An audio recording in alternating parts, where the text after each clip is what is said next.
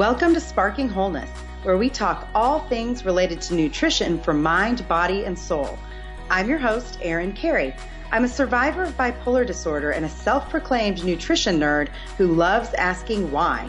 As a certified integrative nutrition health coach, my goal is to help people find balance, and I want to help you find ways to spark wholeness in your life. For more information, check out sparkingwholeness.com or on the Instagram handle Sparking Wholeness. And now, get ready for today's awesome show. Hey, everybody, it's Erin Carey. Welcome to Sparking Wholeness. Today, I am sitting down with Dr. Duana Welch. She is the original Love Factually author and coach known for using social science to solve real life relationship issues. She was a professor at universities in Florida, California, and Texas across 20 years and has contributed to NPR, PBS, Psychology Today, and numerous other outlets, podcasts, and videos. Her first book, Love Factually 10 Proven Steps from I Wish to I Do, is now out globally in five languages. Love Factually for Single Parents and Those Dating Them is the second book in the series specifically geared for finding the right par- partner, not only for readers, but their families. And new book series, Love Factually Singles, provides science based dating advice and short single topic titles to save readers time and money while delivering content specific to their needs. All of Duana's books rely on science rather than opinion to help men and women find and keep the right partner, and they all have a blue cover for easy identification. She is an expert for the relationship app Paired, where her course Dating Mindsets is featured. Her Love Factually client practice is global via Zoom and other technologies. So, Dr. Welch, welcome to the show. Hey, thanks so much. Thanks for the great intro. I am so excited that we are talking about this. And, you know, I, I, love that you have a book specifically for single parents and dating as well, because I was a single mom for five years. And I do know a lot of friends who are entering back into the dating world with kids from, you know, broken relationships, all of that. And, and this is really applicable to a lot of people. So I'm just excited to dive into all of this today. Oh, well, thank you. Well, I didn't know that about you. And I have to say my hat's off to you because as you know, having read my work, I too was a single mom and it's it's a really tough gig and there are a lot of psychological hurdles to get through to find the right partner, but you've done it. And so um, and uh, and I actually did it for a long time, although um, I I actually did wind up getting divorced, but it had nothing to do with, you know, the match between any of that. Um, it's it's it's tough it's tough and uh, so yeah let's dive in all right. Well, I do love how open you are about your own story. And so I'd love to get a little bit into the background of how you came up with love factually and all of the different variations of it, just to give people, listeners, a background on you and your story and your studies and research and all of that.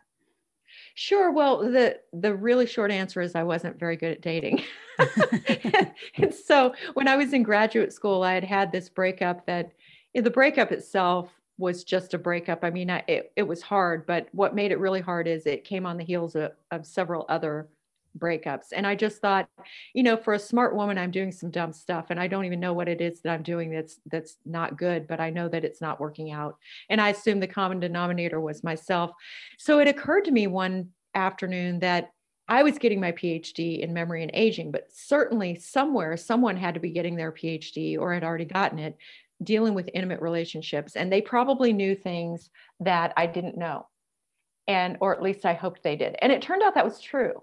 There were a lot of people going back over about a 60 year span of time at that time probably more like 40 years span of time who um, they knew a lot about what makes intimate relationships work not just what makes them fail because knowing what makes a relationship fail and doing the opposite turns out not to be helpful. Isn't that interesting you have to know what makes a relationship succeed and you have to do that stuff.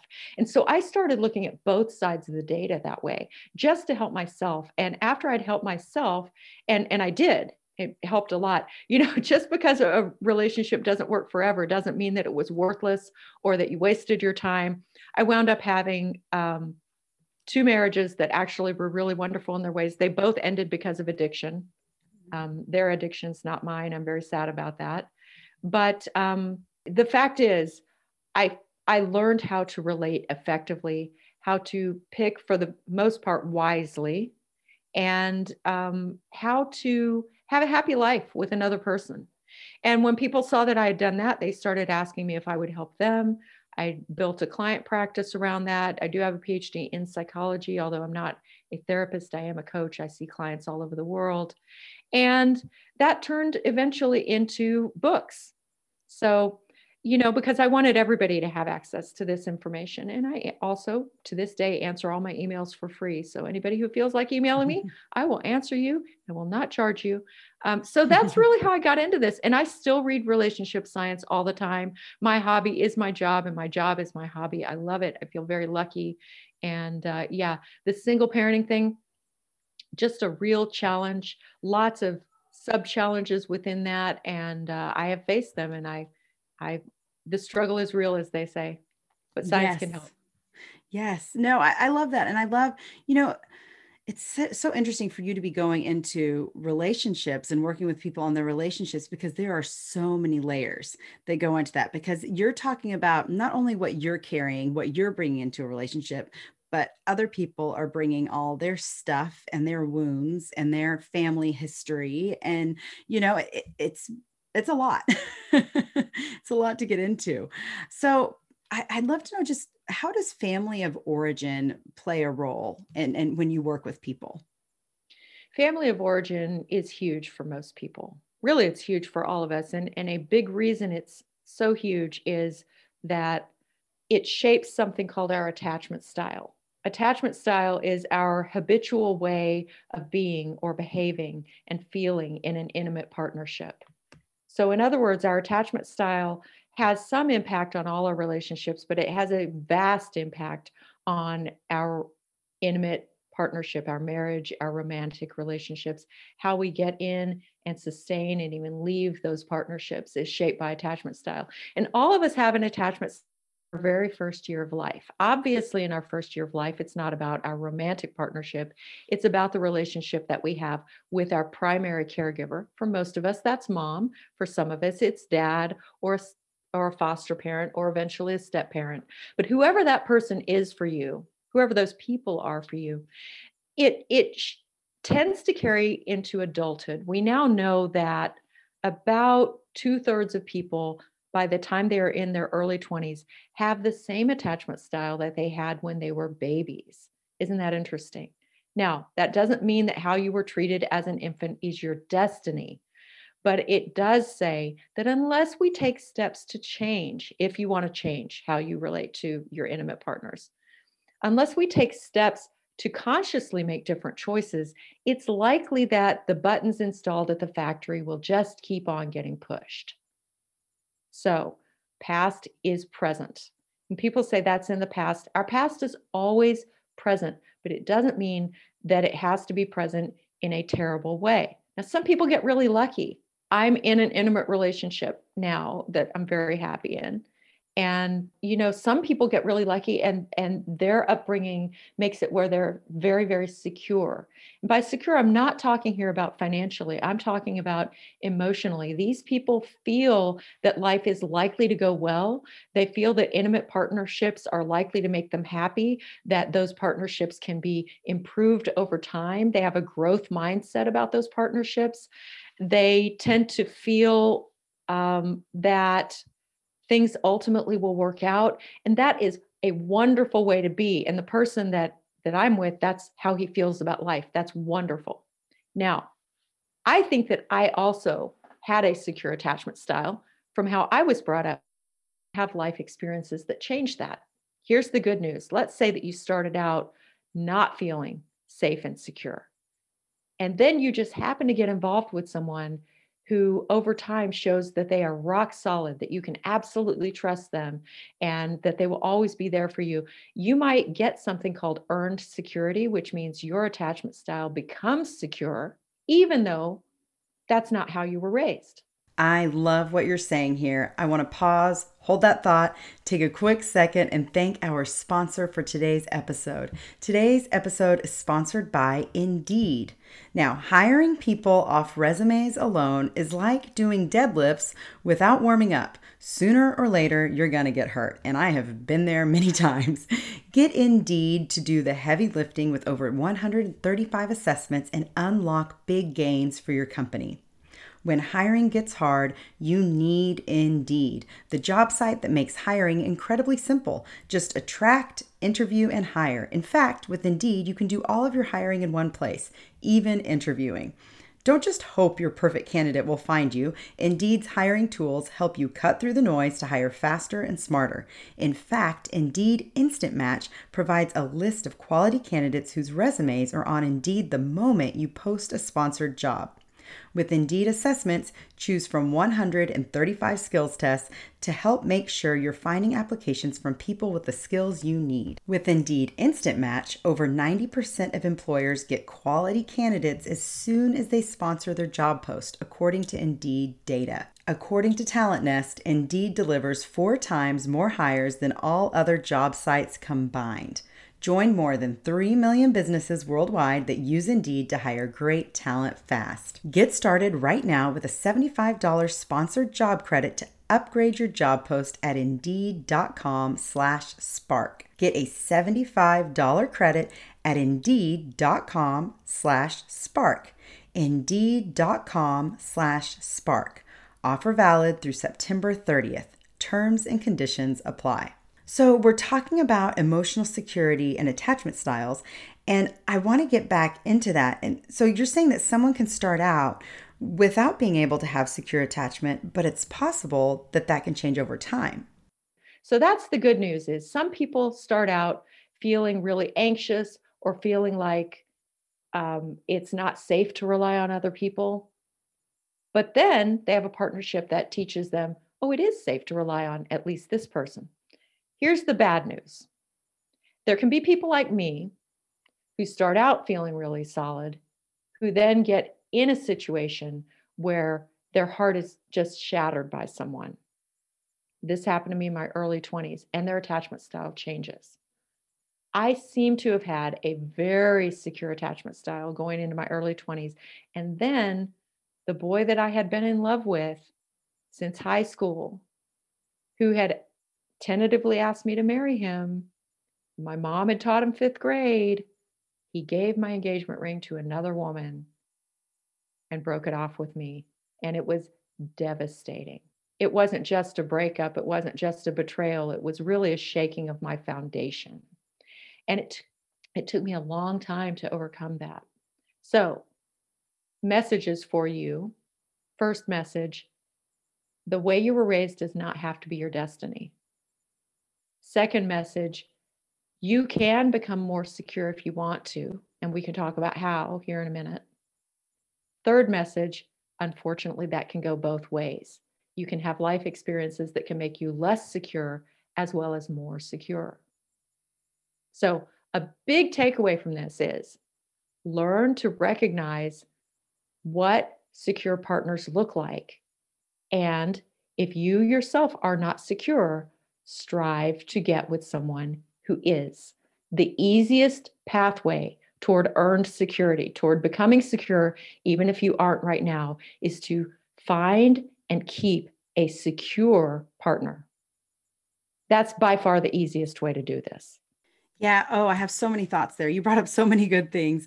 Um, so, my first thought, and it'll lead to another thought, but my first thought is so, really, this is why, you know, in a family you would have three different siblings and each sibling might show up in relationships a little bit differently because i think we parent each child we have differently you know? So mm-hmm. attachment style could be different between sibling groups right?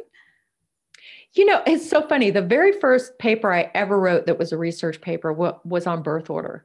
And it is true that parents react differently to children based on birth order. Children also react differently to parents based on birth order. because of course we all fit in the constellation of our siblings in different ways and we react to our siblings as attachment figures as well if we are the younger siblings and so you know it is quite complicated it's it's more complex than tell me about your mother but yes you're right it, it you can have different children who have different attachment styles that said it continues to be the case that attachment style is mediated both by nature and nurture. There seems to be a genetic component to it. It's a complicated beast. And most of us have the same attachment style that our mother had, which I find oh, fascinating. Oh, wow. Yeah. And that's not just because of how she raised us, it's because we share her genes as well. Hmm. And we also share, well, and this would go, this goes off into a whole different thing. I, I still have another thought I want to ask you on, but this this goes into like that whole how we carry trauma in our genes and in our DNA, right? That's passed on through the mother's side. Is is that would that oh, play a role too? So such a fascinating question. So I just read a study one week ago. It's the first study ever that proves that trauma that males experience in their early life can shape the way their sperm are produced for the rest of their life and pass what? it passes a tendency to get stressed out onto their children. Wow. So it's epigenetic, meaning there are light switches that sit on top of our mm-hmm. genes that turn things like stress on and off, or the propensity to be stressed on or off. And that is passed down from both parents in their gametes. Wow. Okay. I thought it was just on the mother's side, but you're saying it is passed down through the sperm as well. Yes. Wow. Okay. That is crazy. It's it's the the the idea here is that evolution has shaped us to prepare our children for the world that we inhabit because they probably will will inhabit the same world. Now, that's no longer true. We no longer live in hunter-gatherer tribes of up to 120 individuals who we know all of our lives anymore. We don't live in that environment anymore. You know, um, our children may move very far away from mm-hmm. the parental home. They may not know almost anybody but their immediate family in common 30 years from now. And they almost certainly live around more than 120 people. But our genes don't know that. They're still behaving in a prehistoric fashion for the most part. Mm. So, our genetics are preparing our children to inherit a world and inhabit a world that they are fit to survive. If our world was stressful, they come into the world prepared for a stressful world. Yeah, yeah, that's I mean it is it's it is all about survival. Our and everything that all of our reactions, all of our emotional responses are about survival as well, which goes back to that attachment style from the beginning. And so you mentioned, you know, we we can become more secure. And I know a lot of people like well if i'm not you know a secure attachment style or however you would say it um, how do i know that i can pick somebody who is secure in their attachment style? And what if i pick wrong or i've picked before and i was really confident in my choice before and then that went south. So now what? What do we do there? You know those are all really good questions. So the first step really is learning about your own attachment style. I've actually got a book out that's only about this topic. But you can also do uh, Google on our friend Google on mm-hmm. on um, attachment style test, and you will come up with a number of solid attachment style quizzes that will help you to understand your own style better. There's one that will also help you decipher a partner's attachment style. If you Google attachment style plus Levine plus test. Levine is L E V I N E plus test. It will let you quickly, in 18 questions, assess your own style as well as the style of your last partner, your current partner, your prospective partner. Very helpful stuff. Very helpful stuff. There are other things you can do to become more secure, but they are so labor intensive. By far, the easiest one is learn what security looks like emulate that in your own behavior and thinking and find a partner who has that. So let me just quickly tell you what I call the four C's of secure attachers. These are the behaviors that you are looking for when you look for a secure partner. And by the way, about two thirds of people have a secure style. So the odds are pretty darn good from that standpoint. But anybody you meet will say, I've had such a hard time meeting someone like this especially people who are dating online. I am in favor of online dating. I want to say that right now, at least a third of people are meeting their marriage partner that way, not just somebody to date, someone to marry. It is becoming a more and more common way to meet people because of the fractured kind of way we live our lives, where we work one place, we shop a different place, and we worship yet a different place, and we spend so much of our time alone and online. It, I, I want you to understand, I'm not trashing online dating here. That said, you're likely to meet a lot of people who aren't secure there. And here's why secure people tend to be in the mating market for a very short period of time. These aren't the people who have impossibly high standards for a life mate. So they tend to find somebody who the fit is good enough. They deeply bond with that person. They love them very much. They behave in ways that are likely to sustain a relationship, and they usually stay married for the rest of their lives. They do not cycle back in and out of the mating market most of the time. Sometimes their partner dies and then they're back on the mating market. Again, usually briefly. Sometimes they get with someone who kicks them to the curb because of whatever reason, usually something to do with the non secure partner, frankly. They don't, most of them don't cycle back in out very often. So what that means is while about 70, 60 to 70% of our adults in America are secure, that's not who's primarily going to be the person you're going to meet online. You're going to have to learn to recognize secure attachers and bypass people who aren't. By the way, if you're secure, you can date absolutely anybody because your security tends to help the other person become more secure. But if you're not secure, you need to be with someone secure. That's the bottom line. I can't express it any more clearly than that. So here are the four C's of a secure attacher. This person behaviorally, they are calm, clear, consistent, and close. Calm, clear, consistent, and close. And I want to tell you what each one of those looks like in a nutshell. They may come off as boring to you. If you're not secure, you may have met, as I'm talking, you may think, oh, I did meet a number of people like this and I stopped dating them because they were boring. No, they weren't boring. They were calm. They didn't bring the drama. Non secure attachers tend to confuse drama with love. They tend to be sucked in by a push pull dynamic that feels painful when when you're being pushed away or when you're pushing your partner away, but then it feels erotically charged when you're close. Those relationships are fueled by drama, not by actual love. So I want you to understand you may have been rejecting people who had exactly what you needed because you confused a lack of drama with a lack of chemistry. Give these people a chance. Calmness is not the same thing as being boring. Ask yourself, why am I thinking this person is boring? Is it because they don't talk about all their trauma on the first date? You know what? Talking about all your trauma on the first date is a bad plan because the people it appeals to are not secure. Look at the way somebody interacts with you as layers of an onion. I want you all to ask any prospective partner the following question. If your ex were here right now, what would they say was the reason that things didn't work out? I want you all to ask that question. And here's why there are a lot of reasons.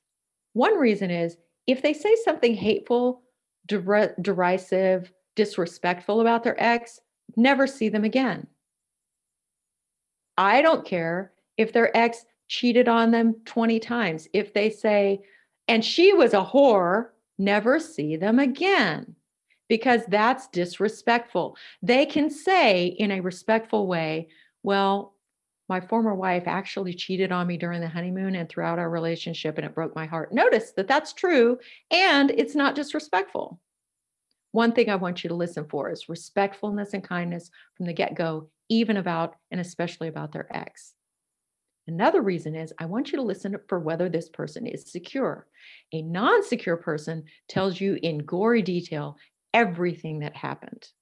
A secure person is like layers of an onion. The first answer they give you to this question might be something like, Well, I hate to say it, but she wasn't faithful to me. It's a story that we could get into in more detail later, but that's the crux of the matter. They don't tell you every gory detail right at first. You may feel like, oh, well, that was kind of boring. No, it's not. It's appropriate. This person is appropriate, let it, appropriately telling you their truth at, at a very basic level. They might say something like, you know, my former spouse and I, you know, we married really young and we didn't actually have all that much in common. And it took me a while to understand that that was the case. Later on, you're going to get a lot of details if this person is secure, but right at first, that's enough of an answer. Right? So I want you to ask that question because it tells you something about kindness, res- respectfulness, but it also tells you is this person calm? One of the ways I know they're calm is they don't bring the drama when I ask a tough question. They appropriately and truthfully answer, but then after I know them three weeks, three weeks later, they give me another layer of the onion. And six weeks after mm. that, I get another layer until I'm all the way down at the middle of the onion. People who do the Vulcan mind meld of dating on the first three dates, those people aren't secure. I want you to be with someone secure. So a secure person is calm. A secure person is also clear. They will tell you what they need in a really clear, but again, non dramatic fashion. One example I was working with someone who um, was very secure, and I wished I could just bottle this quality and just distribute it widely because they didn't assume that if a date didn't go well, it was because of something they did wrong. That's a non secure thing to assume. When you're first getting to know someone, usually the reason that uh, that you don't see somebody again is something to do with them and their feeling about goodness of fit or their needs. It has not, it's not a blanket statement on whether you're awesome or not. So I was talking to this person and they told me about something that hadn't worked really quickly. And I said, Why do you think it didn't work? And they said, Well, um, she uh, only wanted to text, she never wanted to talk. And I feel like it's a terrible way to get to know somebody. So I just said, look, if we're not going to ever talk on the phone, we're not going to date. And I said, oh, I love that. I love that you were able to, without making her wrong, without making her crazy, just say what you needed and state your standard very plainly. This is what I have to have, and and it's just not going to work without it. Non-secure people, especially anxious people, which is people who feel like I'm going to love you more than you're going to love me. Hmm or I'm not really worthy of love. Deep down, they don't feel like they're really worthy of it. Those people have, if, if you feel a lot of fear about stating your needs in a plain way without justifying them, like this guy didn't justify it. He just says, well, this is how I get to know people. And, and if that's not on the table, we're just not going to be going out. He didn't say, you know, he didn't go into a lot of details about why he needed it. He just felt justified. This is how this is how I get to know people. I'm just going to put it out there. Wow, that's awesome. Okay. They're clear. They know what they want. They ask for it. All of us could benefit from that. And by the way, when you do that, you get something so valuable. If you say, I need to know that after we've been together a while, you'll put it out there on social media because that's, I feel safe. I don't feel safe if you tell me we've got a bond, but then it's secret. Okay. Some people are terrified to say that, and those people aren't secure. I want you to pretend to be secure. I'm not asking you to change your feelings, I'm asking you to change your actions. And here's why. Number one, research proves that we can act ourselves into a way of feeling. We can act secure and feel more secure. Hmm. The number two reason is when you state your need in a clear, concise way without making anybody wrong and without over justifying yourself. You just say, This is what I need, and here's how I feel when I get it. Or I don't feel safe that we've been together three months and you haven't changed your relationship status. Can we have a conversation about that? When you say what you need in a clear, concise way, you get valuable information. Instead of creating drama and hoping the person figures it out or hoping the person reads your mind or deciding that you know how they feel and leaving the relationship hoping they will follow you instead of doing any of that stuff if you secure this situation i t- have turned the word secure into a verb if you secure this situation by knowing how a secure person would act and doing it, you get valuable information. They will either say, I can meet that need and I want to, or I want to meet that need, but I can't right now, and here's why. Or, wow, I really did do that. I'm sorry. Let me let me help you with that. All of which are secure ways of responding. Or they can show you that they're not secure by saying, You're needy, which is an avoidant move or they can uh, show you that they're not secure by basically refusing to own their part of it, refusing to hear you, and making you wrong. But you only get that information if you state what you need. So, secure people are kind and they're clear. They're also consistent. You know what a secure person is going to do because they did it before. They will say things like, I will text you when I get home to let you know I made it safely. They will say things like, I'm going to call you at 9:15 tonight and call you at 9:15. They will say things like, I'm not comfortable calling men early in a courtship. I just find that it doesn't work for me, but I will welcome your phone call. That's both clear and it's calm and it's consistent I'm not going to be calling you. You now know what the ground rules are, right? Calm, clear, consistent. If you get the feeling that sometimes the person is emotionally there for you and sometimes they're not, if you get the feeling that Mm. sometimes they give you what you need and sometimes they blame you for needing it, you're with somebody avoidant.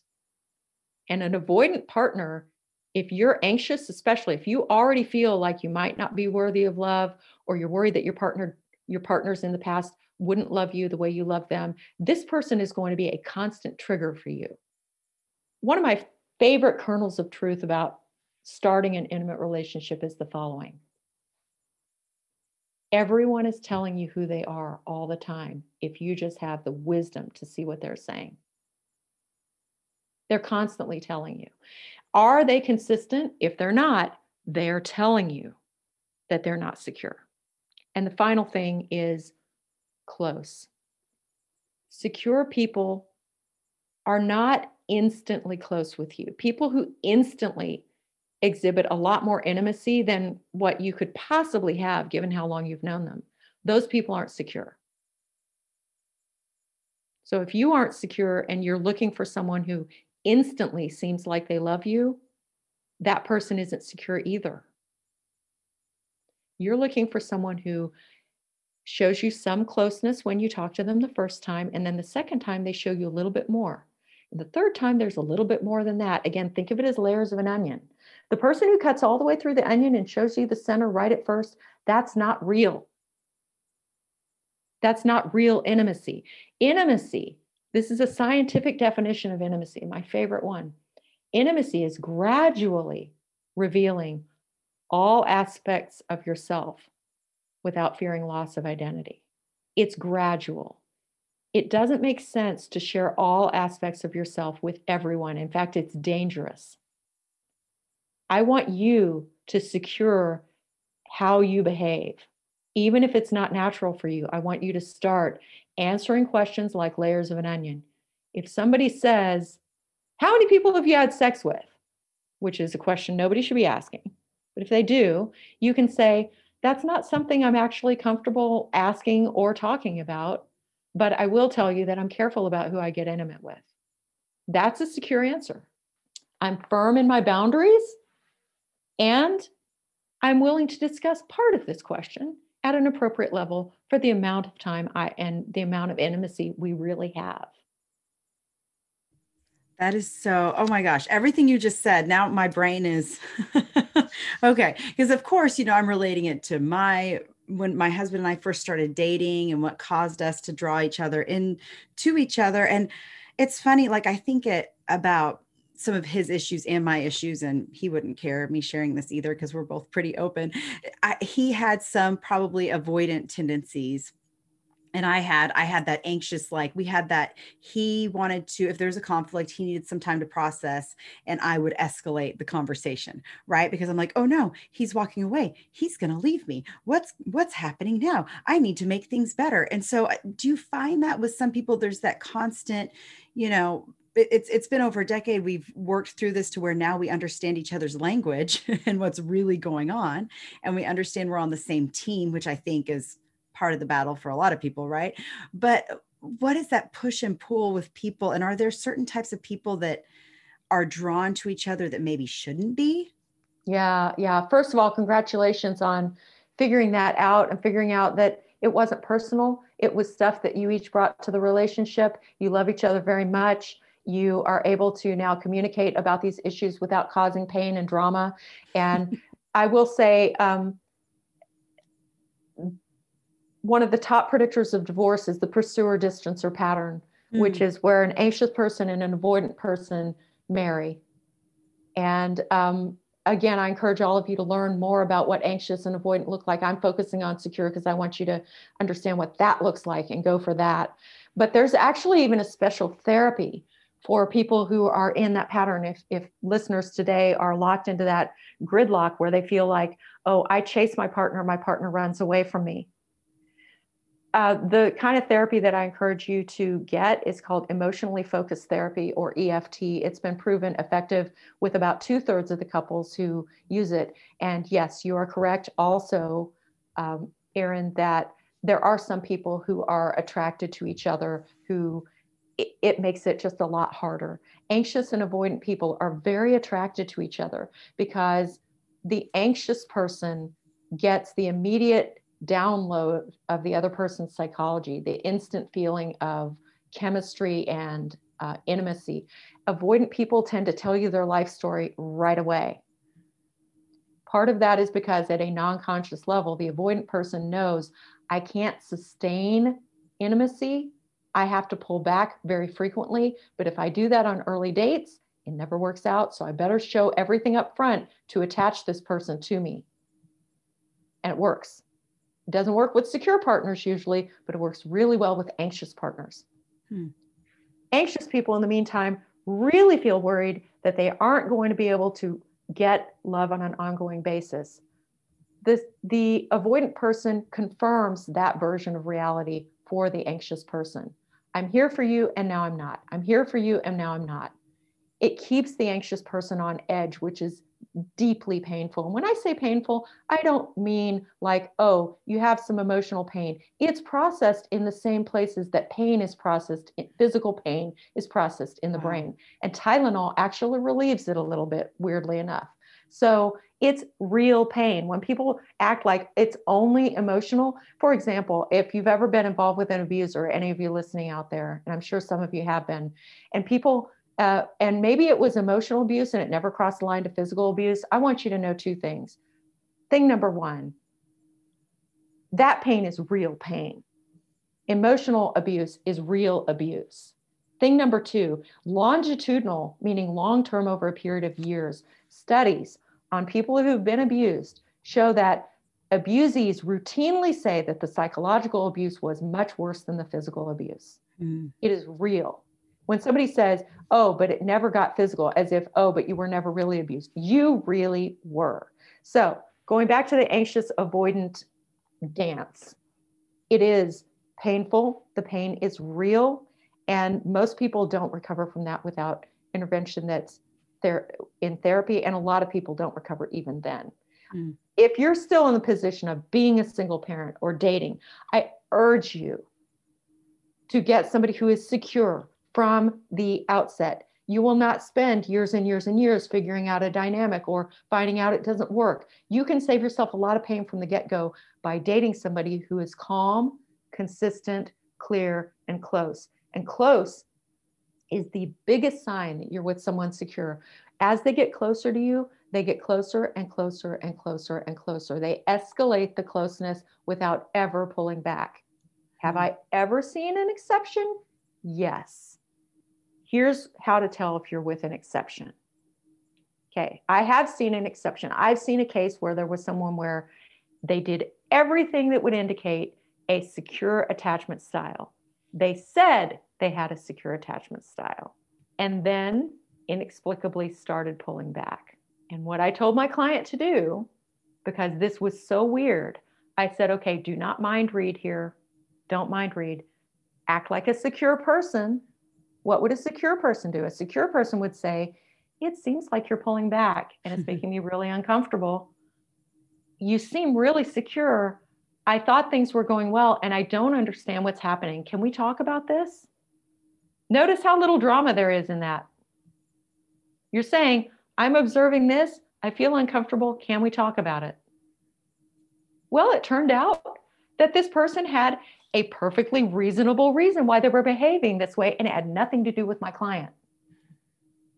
Nothing at all. They were going through some life stress that was making them feel a tad bit inadequate, and they were feeling a little bit anxious. They were pulling back, assessing, Am I really good enough for you? And that changed everything. Just having the conversation, bringing it out in the open, they became much more intimate. They're trending toward engagement now. It's all going great. So, I'm not saying if you ever notice that the person pulls back, that you should throw in the towel. I'm saying I want you to look at the pattern. Is the person, as a rule, calm, clear, consistent, and close? If you notice a pattern of come closer, go away, that's not security.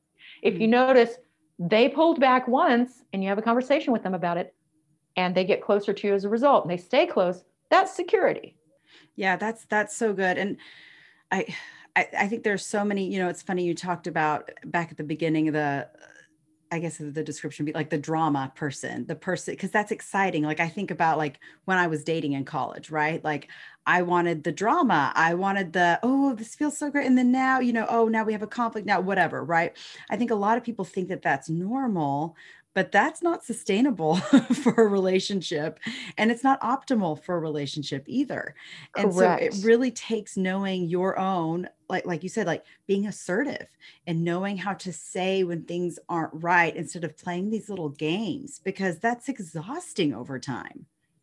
Oh i love that you brought that up because humans have a mating ritual just like birds do and and actually all animals have a courtship ritual humans get in the way of it sometimes. We breed dogs, dogs that might not have chosen each other otherwise. Mm-hmm. We breed horses, but but all animals have a courtship ritual, and we're not immune to that. In our courtship ritual, men are the ones who pursue, and women are the ones who usually have the right of refusal.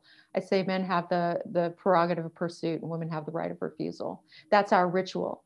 But that doesn't mean that we have to quote unquote play games. We can, as women, say, I'm most comfortable when a man is the one who does the reaching out, the planning, the pursuing. It's okay if you don't do that, but I just want to let you know I'm not going to do it either. You can you can put your cards out on the table. Mm. You can stand in your in your strength there without being gamey about it. You can do that. Um, and if they don't want to step up, they don't step up and you now have clarity because you did the secure thing of saying what you need. And if you don't get it, you just move right along. Right? That's good. But it also takes knowing yourself and working on your own stuff to get to that point to being secure enough to step up and say what you need. Right. This is a big part of what I work on with clients. You know, I don't I don't mostly have secure clients. Secure people tend to feel so steady in in where they're at and what they're doing that they just figure it'll eventually work out. They don't worry about it. Um, anxious and avoidant people tend to do things that cause things not to work out, and and unwittingly. And I'm going to say we here because for years and years I was anxious. I now test is secure on all the different tests but I, I know myself well enough to know that with a partner who wasn't secure i could quickly revert to old patterns. So i've been very careful to date secure people and not to date non-secure people because that's what i need. But i work on, with clients a lot on this. How do you suss out what you really need? What's the difference between feeling triggered and having an intuition that this person is the wrong person because there is a difference and it's something that people who are secure don't have any difficulty with because their anxiety is when they have a gut feeling, they know that they can trust it. They don't have anxiety that's free floating, that's waiting to attach itself to a person that might not be about who this person is. Right. So, yeah. but the rest of us have to suss out the distinction between these two. How do I communicate uh, when I need something? How do I get over the terror of that communication? What do I do with the information I get back from this person? Uh, how do I keep from settling for someone who can never make me happy? How do I stop picking people who affirm an old, unhealthy script? Mm. These questions are all based in attachment style, and I'm happy to report to you they're all doable. You can have a happy life even if you haven't had a happy life before. You really can. That's so good. And I, I think you're you're leading into such a good point because now you know i know listeners are like okay now i got to read her books now i got to get her information so where do people find out more about what you do and get your books and and all of that sure they can go to lovefactually.co and they can get a free free content on all seven of my books a free chapter of um, my first two full length books because I've got some shorter books as well that are just kind of single topic titles. And uh, there's also uh, Get Coaching. That will take you to a portal where you can email me, or you can read lots of free articles I've written, or you can see all the um, podcasts I've been on. And so um, you can really find out everything right there. And I will be happy to hear from any of you who want to reach out. Awesome. Now, I have one last question that's my favorite thing to ask. And, you know, the name of this podcast is Sparking Wholeness. So, if you could give one piece of advice to spark someone toward wholeness, what would it be?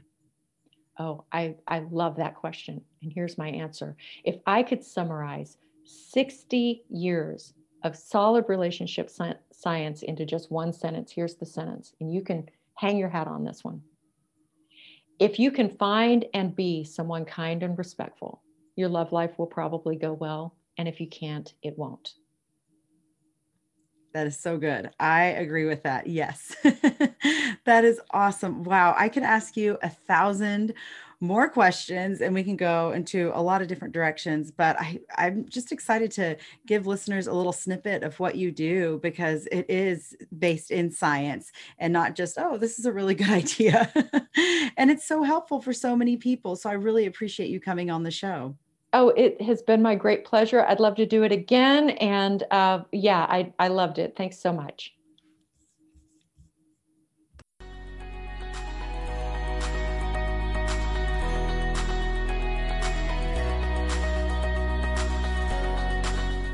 Thanks for tuning in to Sparking Wholeness. For more on all things related to nutrition for mind, body, and soul, check out my website, sparkingwholeness.com. Don't forget to be kind and subscribe to this show wherever you listen to podcasts. And to be really kind, you can leave a nice review. I like those.